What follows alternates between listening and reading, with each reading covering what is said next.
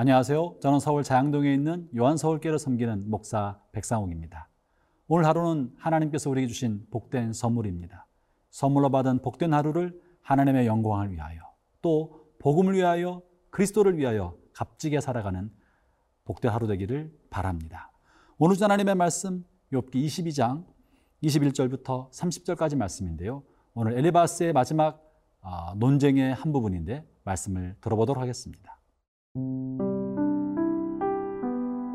욥기 22장 21절에서 30절 말씀입니다. 너는 하나님과 화목하고 평안하라. 그리하면 복이 내게 임하리라. 청하건대 너는 하나님의 입에서 교훈을 받고 하나님의 말씀을 내 마음에 두라. 내가 만일 전능자에게로 돌아가면 네가 지음을 받을 것이며 또 내 장막에서 불의를 멀리하리라. 내 보화를 티끌로 여기고 오빌의 금을 계곡의 돌로 여기라. 그리하면 전능자가 내 보화가 되시며 내게 고귀한 은이 되시리니, 이에 내가 전능자를 기뻐하여 하나님께로 얼굴을 들 것이라. 너는 그에게 기도하겠고 그는 들으실 것이며 너의 서원을 내가 갚으리라.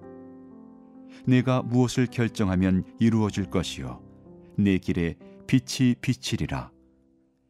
사람들이 너를 낮추거든 너는 교만했노라고 말하라. 하나님은 겸손한 자를 구원하시리라. 죄 없는 자가 아니라도 건지시리니 내 손이 깨끗함으로 말미암아 건지심을 받으리라. 오늘 엘리바스가 욥에게 한 이야기는 모든 율법서와 예언서 그리고 지혜서를 총동원하여 성경이 말하고 있는 핵심적인 이야기를 다루고 있습니다. 오늘 본문 21절부터 30절까지 이야기는 다 암송해도 좋을 만큼 아름다운 금과 옥조와 같은 주님의 말씀입니다. 이 본문의 말씀이 어떤 진리를 예표하고 있는지는 우리가 다음에 좀 살펴보고, 먼저 이것이 욥에게 어떻게 들릴지를 한번 좀 생각해 보고자 합니다. 최근에 인구에 회자되고 있는 오징어 게임이라는 영화를 저도 조금 보았습니다. 거기에 기독교인 몇 사람이 나오는데 보는 우리들의 마음을 몹시 불편하게 하였습니다. 그것은 그들이 전하고 있는 말 자체는 아무런 문제가 없었지만 그들이 처하고 있는 상황과 환경에 맞지 않았기 때문에 보는 사람의 마음을 불편하게 하였던 것입니다. 엘리바스가 오늘 하고 있는 이 이야기는 매우 좋은 말이지만 환경과 처지에 부합하지 않을 때는 듣기에 불편할 수가 있는 것이죠. 형제자매 여러분, 우리의 말이 그만큼 어떤 경우에서 그 얘기를 하느냐가 중요한 것이 될 것입니다. 예수님께서도 바리새인들을 바라보면서 이야기하시기를, 바리새인들의 말은 다 듣지만 그들이 하고 있는 행동은 본받지 말아라, 삶은 본받지 말라고 하신 것이죠. 이것은 무엇을 말하는 거 하니, 말보다 중요한 건 그의 태도고 태도에서 표현된 그의 마음인 것입니다. 그의 마음이 적절하지 못하면 좋은 말을 해도 그것이 불편하게 들릴 수 있는 것입니다. 오늘 본문 23절에 엘리바스는 이런 표현의 말을 합니다. 네가 만일 전능자에게로 돌아가면 네가 지음을 받을 것이며 또 내 장막에서 불의를 멀리하라. 지금 욥은 불의한 일로 말미암아 재난을 겪고 있는 것이 아님에도 불구하고 엘리바스는 욥을 끊임없이 불의한 사람으로, 이 죄로 인해 네가 고난을 받고 있다고 몰아가고 이야기하고 있기 때문에 욥은 친구들의 권면과 조언을 통해 더 큰 고통을 받고 있는 셈인 것입니다. 다시 한번 우리의 삶을 돌아볼 때 내가 사람을 이해하고 있는지 한 번 더 점검해보는 시간이 되었으면 좋겠습니다.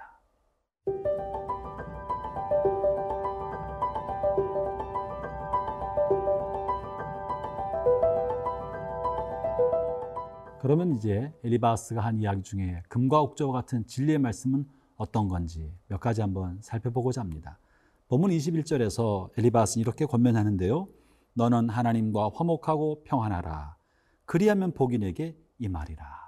엘리바스는 욥에게 하나님과 화목이 가장 큰 복이며 그것이 최상의 길임을 말하고 있습니다. 사랑하는 형제자매 여러분, 여러분의 삶에서도 세상의 복을 추구하기보다 하나님과 화목하는 것을 먼저 선택하십시오. 하나님은 모든 복의 근원이 되신 분이십니다. 우리는 하나님께서 지으신 존재요, 하나님께서 부어주신 영이 거하는 영적인 존재입니다. 그러므로 우리의 삶이 행복하고 복되고 가치 있고 성공적인 삶을 살려면 반드시 우리를 지으신 하나님과 화목의 관계 가운데 있어야 하고, 우리의 심령이 하나님의 영과 소통하는 관계 가운데 있을 때만 우리의 삶이 형통하고 행복하며 가치 있는 삶을 살 수 있는 것입니다. 그러므로 돈을 추구할 것도 아니요, 세상의 명예를 추구할 것도 아니요, 그 무엇보다 하나님과 화목하는 것을 여러분의 삶의 1순위로 두기를 바랍니다. 그러면 하나님과 화목한다는 것은 무엇입니까? 우리 안에 거하시는 성령을 근심하게 하지 아니하고, 성령님의 소리를 민감하게 듣고, 성령님의 인도하심에 따라 성령이 주시는 내적 평강 가운데 머무는 것, 그것이 하나님과 화목한 것입니다. 우리 여러분 안에 계신 성령을 근심하게 하지 마십시오. 여러분 안에 계신 성령으로 말미암아 표현된 양심이 거슬리는 일을 하지 마십시오. 그것이 하나님과 화목한 길입니다. 아울러 이미 하나님 우리 가운데 말씀해 주신 말씀의 대로, 말씀의 법대로 사십시오. 그것은 하나님 우리에게 주신 명령입니다. 하나님의 명령을 거스리고 어떻게 하나님과 화목할 수 있겠습니까?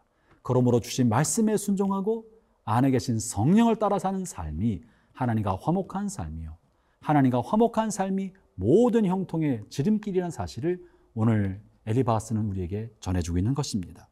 또 하나 울러 엘리바하스는 하나님을 기뻐하라고 말합니다. 26절에 이렇게 표현합니다. 이에 네가 전능자를 기뻐하여 하나님께로 얼굴을 들 것이라. 내가 좋아하는 일 때문에 기뻐하는 것이 아니라 하나님께서 기뻐하신다고 믿는 것, 그것을 나도 좋아하는 것. 내가 좋아하는 일은 누군들 좋아하지 않겠습니까? 나한테 현실적인 이익이 되는 일이라면 모든 사람이 다 좋아할 것입니다. 그러나 우리의 기쁨의 근거를 내가 원하는 것을 얻는 것에 두지 아니하고 하나님이 원하시는 것이 이루어지는 것에 기쁨의 근거를 두는 것, 그것이 하나님을 경외하는 삶인 것입니다. 그것을 위해서 우리가 하나님께로 얼굴을 맞추고 주의 뜻이 무엇인가를 끊임없이 구하면서 그 삶을 살아가도록 권면하고 있는 것입니다. 그렇게 될 때 내 마음의 소원이 주님의 마음의 소원과 일치하고 내 뜻이 주님의 뜻에 맞추어 가도록 궤도 수정을 해나가면, 그러면 어떤 일이 벌어지는고 하니 27절에서 이렇게 말합니다. 너는 그에게 기도하겠고 그는 들으실 것이며 너의 소원을 네가 갚으리라. 나의 마음의 소원이 하나님의 소원과 같아지면 우리가 하나님 앞에 드리는 기도를 하나님이 들으시고 그 기도를 응답해 주신다고 말씀하고 계십니다. 형제자매 여러분, 오늘 아침 말씀을 묵상하면서 여러분의 마음의 소원이 하나님의 소원과 같아지기를 기도합시다. 우리의 생각과 내가 원하는 바가 하나님께서 원하는 바와 맞춰 갈 수 있도록 기도합시다. 혹여라도 우리 인생을 살아가는 동안에 하나님께서 우리가 원치 않은 것을 주시거나 혹은 하나님께서 나를 다른 사람보다 낮추실 때, 그것이 하나님의 뜻이라면 기꺼이 받아들일 마음을 가집시다. 그것이 하나님의 기쁨에 나의 기쁨을 두는 것입니다. 그래서 엘리바스는 29절에서 이렇게 말합니다. 사람들이 너를 낮추거든 너는 교만했노라고 말하라. 하나님은 겸손한 자를 구원하리라. 내가 잘못한 것이 없어도 사람이 나를 낮추었을 때 이것이 뭔가 하나님의 뜻이구나 생각하고 자신을 낮추고 내가 교만했습니다라고 겸손해질 때 하나님 우리를 기뻐하시고 그 낮은 곳에서부터 건져주신다는 것입니다. 그러므로 오늘을 사는 동안에 내 뜻이 이루어지기보다 하나님 뜻이 이루어지도록 거기에 기쁨을 두고 살아가는 복된 하루가 되시기를 주의 이름으로 축원합니다.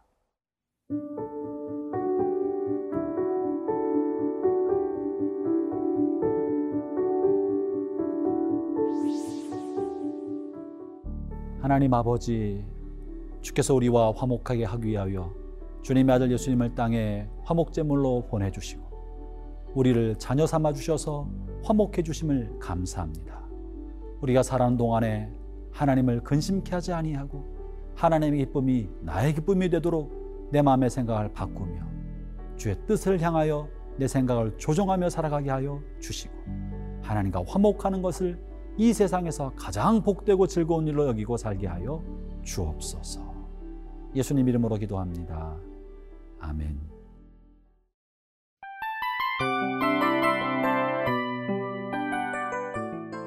이 프로그램은 청취자 여러분의 소중한 후원으로 제작됩니다.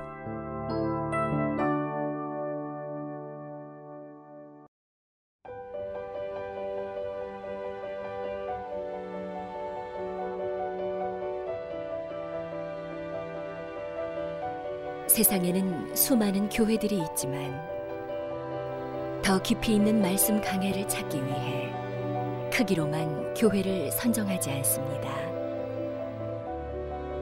보다 좋은 영적 콘텐츠를 더 많이 나누기 위해 방송비를 받지 않습니다. 1년 365일 복음만 전하고 싶어서 우리는 광고를 하지 않습니다. 온누리의 복음을 땅끝까지 CGN TV와 함께 땅끝 선교사가 되어주세요.